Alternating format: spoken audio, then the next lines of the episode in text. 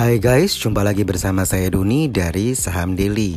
Kali ini kita mau sharing satu saham yang cukup menarik untuk direview yaitu saham PT Merdeka Cooper Gold Tbk atau kita singkat dengan kode emitennya MDKA. Jadi saham ini memang banyak ditanyakan di Instagram kita ya maupun di WA grup kita tentang MDKA. Sebenarnya uh, ketertarikan dari investor maupun trader terhadap saham MDKA ini dikarenakan peningkatan harga sahamnya yang cukup uh, signifikan ya, melebihi 100% ya uh, dalam jangka waktu satu tahun. Nah, MDKA ini bergerak di sektor tambang, dia melakukan eksplorasi dan produksi emas, perak, tembaga, dan mineral lainnya. MDKA ini merupakan perusahaan induk dengan dua anak perusahaan yaitu PT Bumi Sukesindo, kita singkat BSI dan PT Damai Sukesindo, kita singkat dengan DSI. Nah, aset utama perusahaan ini adalah proyek pertambangan yang dikenal dengan proyek Tujuh Bukit yang letaknya di Kabupaten Banyuwangi, Jawa Timur, eh, sekitar 205 km tenggara Surabaya.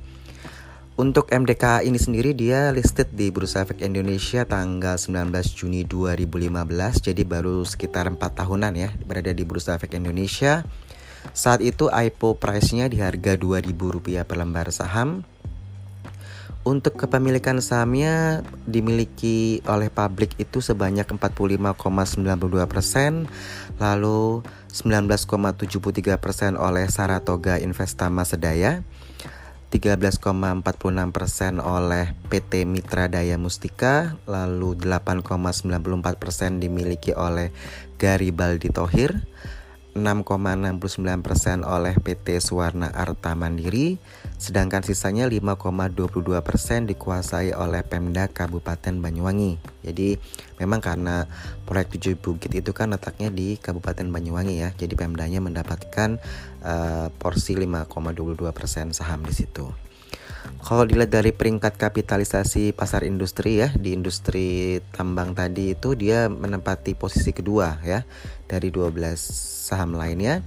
Sedangkan kalau dari peringkat kapitalisasi pasar semua perusahaan dia itu berada di peringkat 46 dari 654 saham yang ada. Untuk kita amati dari pergerakan investor asing di saham MDKA ini selama bulan September 2018 hingga Agustus 2019 ya. Kita lihat bahwa investor asing itu melakukan pembelian di bulan September Oktober 2018, Desember 2018, Februari 2019, Mei 2019 dan Agustus 2019. Untuk Agustus 2019 ini memang pembelian yang terbesar ya yang dilakukan oleh investor asing di saham MDKA. Untuk penjualan investor asing melakukan penjualan itu di bulan November 2018, Januari 2019, Maret April 2019, Juni Juli 2019. Jadi memang kita amati bahwa investor asing ini melakukan penjualan paling besar di bulan Juli 2019, sedangkan melakukan pembelian terbesar di Agustus 2019. Nah, terkait MDKA ini di mana mereka akan menyelenggarakan rapat umum pemegang saham luar biasa ya RUPSLB ini uh, tanggal 25 September 2019 jadi beberapa hari lagi. Saat ini saya bicara pada saat tanggal 22 September ya 2019 jadi tiga hari lagi mereka akan menyelenggarakan RUPS nah di RUPS luar biasa itu, nah di sini MDKA ini uh, berencana untuk melakukan stock split ya. Jadi mereka akan minta izin ya dari uh, pemegang sahamnya uh, apakah diizinkan untuk melakukan stock split ya. Nah, stock split ini dilakukan dengan rasio 1 banding 5 dengan tujuan untuk meningkatkan likuiditas saham perusahaan. Jadi kalau harganya kemarin itu di 6.300-an harapannya kalau dia stock split lebih murah jadi uh, investor atau trader bisa masuk ya lebih banyak karena dengan harga yang lebih murah, kinerja perusahaan yang bagus tentu akan menarik investor maupun trader untuk masuk di saham MDKA ini. Di tahun 2019 ini saja MDKA ini menargetkan produksi kisaran 180.000 os hingga 200.000 os emas ya. Jadi target ini meningkat kisaran 7,46% hingga 19,40% dibandingkan realisasi produksi 2018 yaitu sebanyak 167,5 506 OS. Jadi uh, dengan target yang 180.000 hingga 200.000 ini tentu uh, kalau investor suka ya karena dengan uh, target produksi yang lebih tinggi daripada realisasi produksi itu tentu indikator yang baik ya bagi uh, investor untuk masuk di saham MDKA.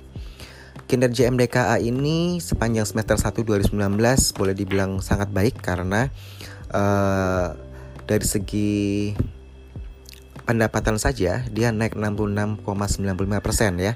Jadi dia dari 114,86 juta US dollar naik ke 191,77 juta US dollar ya dari segi pendapatan. Sedangkan untuk dari segi laba bersih ya net profitnya dia ini di semester 1 2019 dia naik 29,78% ya. Jadi dari uh, sebentar. Oke, ini saya belum lengkapi tapi dia uh, laba bersihnya itu naik menjadi 42,25 juta US dollar ya.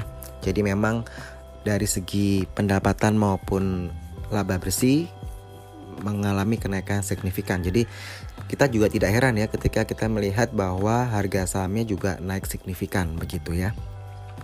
Harga MDKA di tanggal 20 September 2019 ini di harga 6.350 sedangkan Dulu ya setahun yang lalu dia itu harganya masih 2350. Jadi naik sekitar 4000 poin atau 170% ya harga sahamnya. Jadi ini mengikuti kinerja dari MDKA sendiri. Kalau kita lihat dari intrinsic value-nya kita hitung itu average di 1956. Jadi memang uh, overvalued saat ini dengan trennya uptrend ya, posisi uptrend. Untuk rasio-rasio di PBVR ya price book value ratio dia di 4,26 kali, DER-nya debt equity ratio di 1,02 kali, ROE-nya return on equity di 19,22% cukup bagus ya, memang bagus dari ROE-nya. Sedangkan PER-nya ini price earning ratio di 22,13 kali. Nah, banyaknya pertanyaan yang masuk, uh, perlu nggak kita masuk sekarang nih? Apakah belum terlambat nih untuk masuk ke MDKA?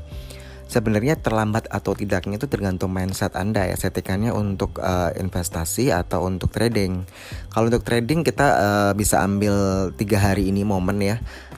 karena kita udah lihat bahwa uh, trennya kan dari Agustus dia naik terus nih untuk uh, kenaikan karena asing udah mulai masuk yang sangat banyak di bulan Agustus. Tapi juga harus waspada karena Uh, kalau asing sudah buy buy buy pasti dia juga akhirnya akan melakukan jual. Cuman kapan jualnya nah itu yang kita tidak tahu kan. Jadi kita antisipasi juga. Jadi ketika Anda sebagai trading memang ini MDKA uh, eh, sudah sekitar dua bulanan ya uh, di uh, bukan digoreng maksudnya isunya hot banget. Jadi uh, sudah banyak menarik uh, orang untuk masuk dengan kenaikan harga saham yang naik naik naik naik terus begitu ya. Tadi saya katakan udah 4000 poin naiknya kan? Nah kalau kita sendiri sebagai trading ya kalau sebagai trader ya tentu sebagai kesempatan gitu ya. Nanti bagaimana teknisnya biasa kita suka adjust di TS-nya ya, di trading plan-nya. Kalau sebagai investor, nah ini yang harus uh, agak berhati-hati saya katakan karena kenaikan harga saham yang tinggi ya, itu tentu juga ada risiko untuk turun begitu. Tapi selama kinerjanya bagus ya seharusnya tidak terlalu takut ya. Tapi kalau investornya masih mungkin untuk swing atau investor yang masih uh, kita bilang tiga bulan 4 bulan bukan yang jangka panjang ya mungkin uh, ke trading dulu jangan ke invest dulu tujuannya ya begitu. Jadi uh, sesuaikan dengan trader atau investor ya mindsetnya masing-masing seperti apa ketika anda memutuskan untuk ingin membeli begitu.